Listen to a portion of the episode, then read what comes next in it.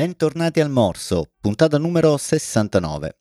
Costantino qui a tenervi compagnia per questa puntata in cui faremo a meno di Emilio perché non siamo riusciti ad allinearci con gli impegni ed anziché lasciarvi senza la nostra classica puntata settimanale che per molti è diventata quasi un'abitudine, abbiamo preferito la versione singola anziché nulla.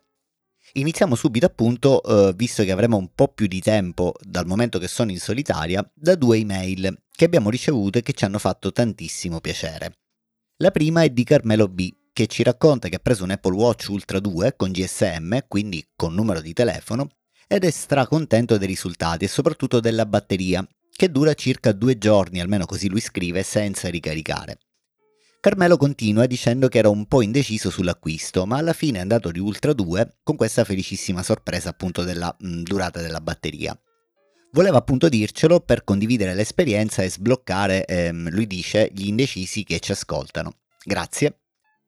Che dire, ehm, certamente l'Ultra 2 ha una migliore durata, dovuta eh, alla batteria appunto più grande e alla tecnologia di miniaturizzazione dei nuovi S9. Dunque non mi stupisce il fatto che duri di più, a dire il vero sono sorpresi invece dei due giorni, eh, così come scrive Carmelo, soprattutto con GSM attivo. Sarebbe carino sapere quanto uso si fa del GSM eh, e soprattutto quanto tempo l'orologio è staccato dall'iPhone con cui è associato, perché ricordiamo è proprio in questo ultimo caso, cioè dire quando l'orologio non è paired, non è accoppiato con l'iPhone, che il GSM interviene e comincia diciamo a ciucciare batteria.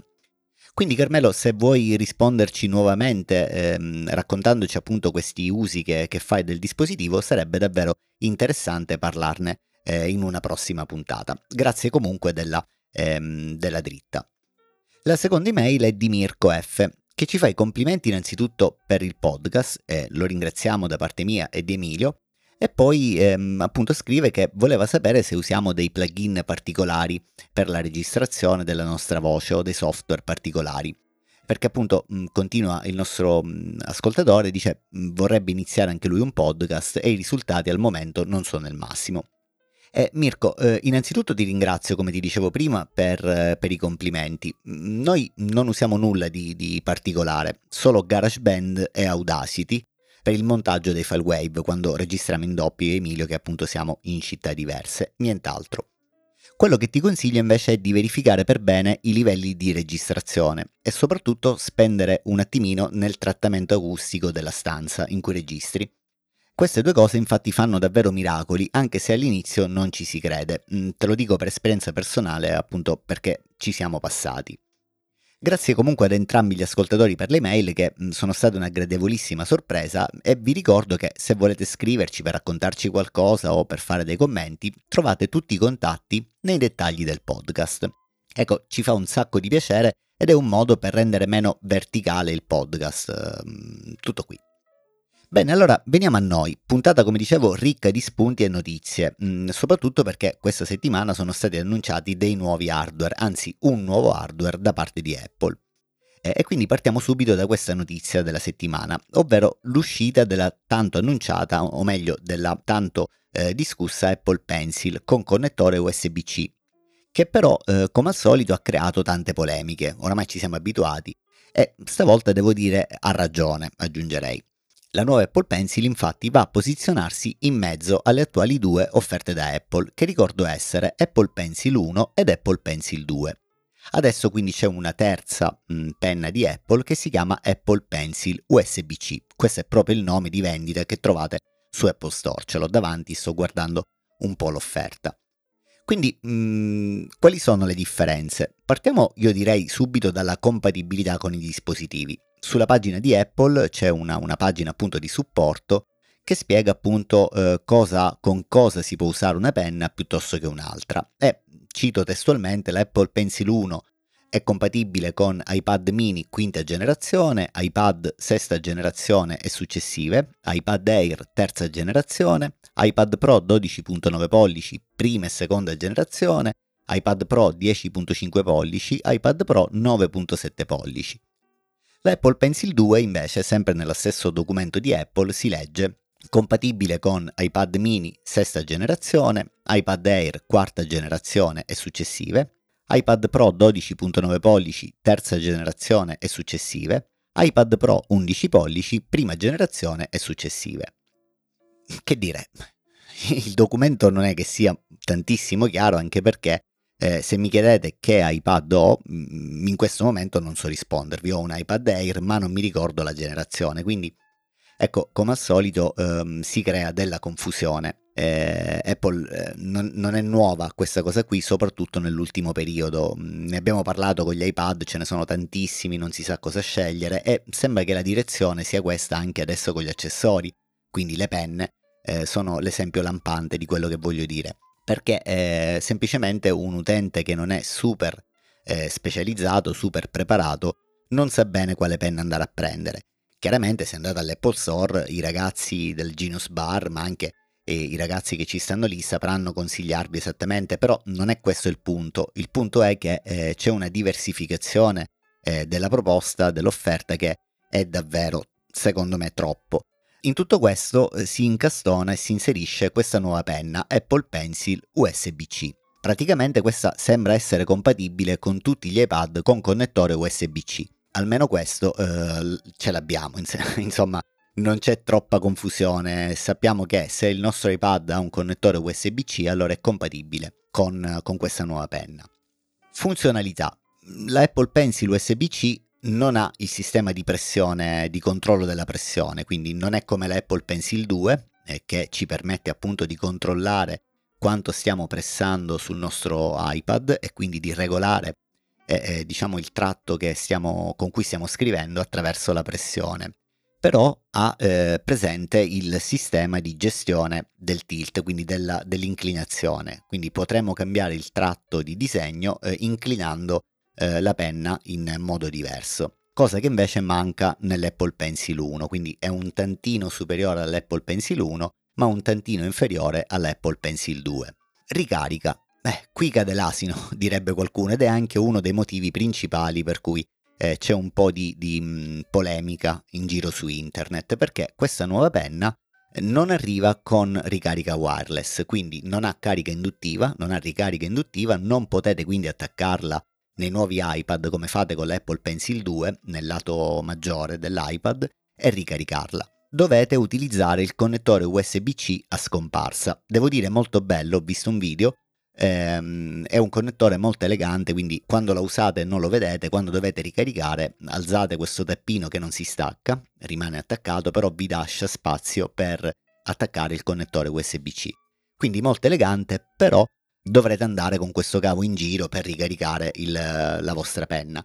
Onestamente, se devo dire la mia, non mi aspettavo questa cosa, sono un po' deluso perché mi immaginavo che dall'iPad, eh, scusatemi, dall'Apple Pencil 2 in poi, eh, immaginavo che appunto tutti i sistemi di ricarica sarebbero stati eh, induttivi, giusto per limitare la confusione, almeno in questo negli utenti. Invece così non è stato. Probabilmente questo è legato anche al prezzo perché eh, questa penna, sorprendentemente aggiungerei io, ha un prezzo minore dell'Apple Pencil 1, perché dati alla mano sono sull'Apple Store, l'Apple Pencil 1 è 119 euro, eh, l'Apple Pencil 2 è 149 euro, mentre questa nuova penna, Apple Pencil USB-C, si posiziona a 95 euro, quindi eh, sta proprio in mezzo alle due eh, attualmente offerte. Quindi ancora probabilmente ehm, il fatto che non abbia un meccanismo di ricarica induttivo o tutti e due, quindi USB-C e induttivo, è dovuto anche ehm, ad un discorso di eh, contenere i prezzi.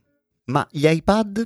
Ebbene, questo è il secondo punto altamente criticato di cui si discute in queste ore su internet. Tutti infatti ci aspettavamo o speravamo in un aggiornamento anche degli iPad, che invece sembrano saltare per quest'anno il giro eh, di aggiornamenti.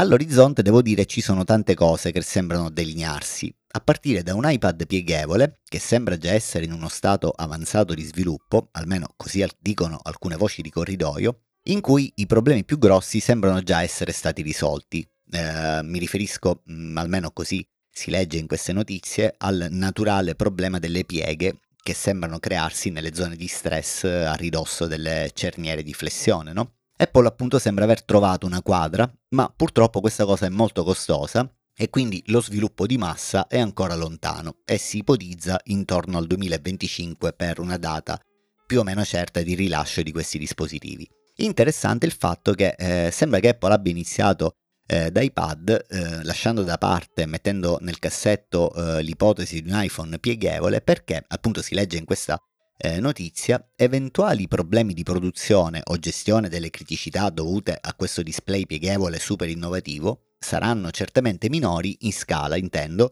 rispetto ai numeri di iPhone.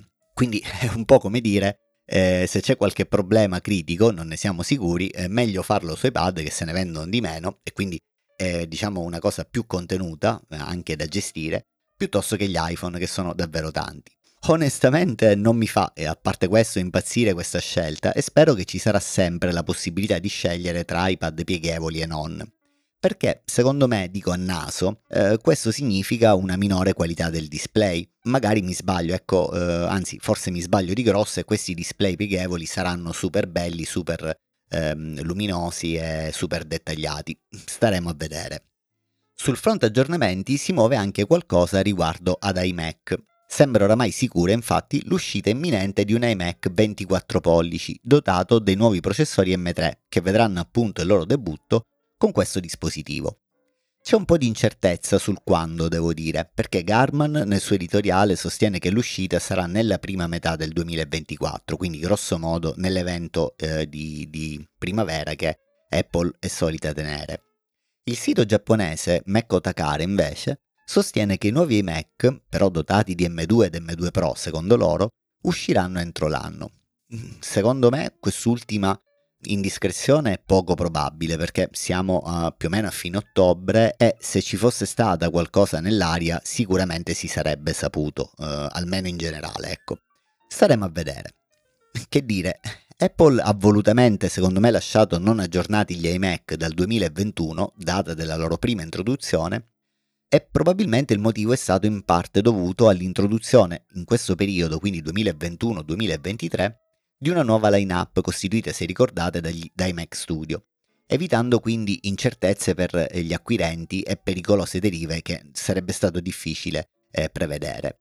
Il fatto che però un Mac da tavolo completo sia necessario in casa Apple, secondo me è una cosa scontata.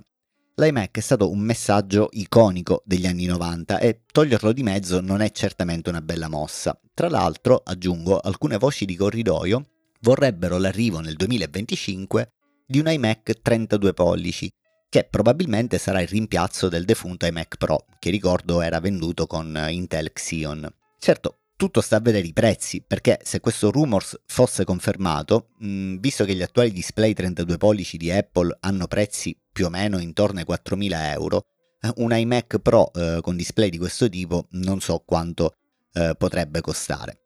Insomma, probabilmente non saranno computer per tutti, però la doppietta iMac M3 con iMac Pro ed M3 Max secondo me è tutt'altro che remota. Staremo a vedere. iOS 17.1 sul fronte software è arrivata la beta pubblica e vedremo presto l'aggiornamento che, se non ricordo male, dovrebbe essere intorno al 24 di ottobre per tutti. Oltre ad un bel po' di fix minori, sembra che questo aggiornamento risolva un problema di simile screen burning presente soprattutto su iPhone 15. Molti utenti infatti lamentano un effetto di permanenza delle immagini sullo schermo. Inizialmente, avevo già letto qualcosa, si era pensato ad un problema hardware sui dispositivi, ma Apple ha già rilasciato una nota, insieme alla build della 17.1, in cui spiega che ha individuato un problema software, quindi non ha niente a che vedere con l'hardware, e l'ha risolto con la nuova versione che appunto uscirà tra qualche settimana. Insieme alla 17.1 sono arrivate puntuali le release candidate per WatchOS, arrivata la 10.1, e Sonoma, arrivata la 14.1. WatchOS include il supporto per name drop, con cui è possibile, ricordo, condividere il proprio contatto avvicinando l'Apple Watch ad un altro Apple Watch oppure ad un iPhone con iOS 17, ed il supporto anche al double tap, che vi ricordo è una funzionalità però disponibile solo su S9 e Ultra 2. Entrambi gli aggiornamenti comunque, a vedere le note di rilascio, mm, non sono aggiornamenti super grossi, insomma sono aggiornamenti minori senza particolari funzionalità. Dunque, come sempre, il consiglio è quello di aggiornare una volta usciti. Direi che questo è tutto. Abbiamo toccato un po' tutte le notizie più importanti di cui parlare, che sono successe nel mondo Apple in questa settimana. Vi auguro un buon weekend ed arrivederci alla prossima puntata. Ciao!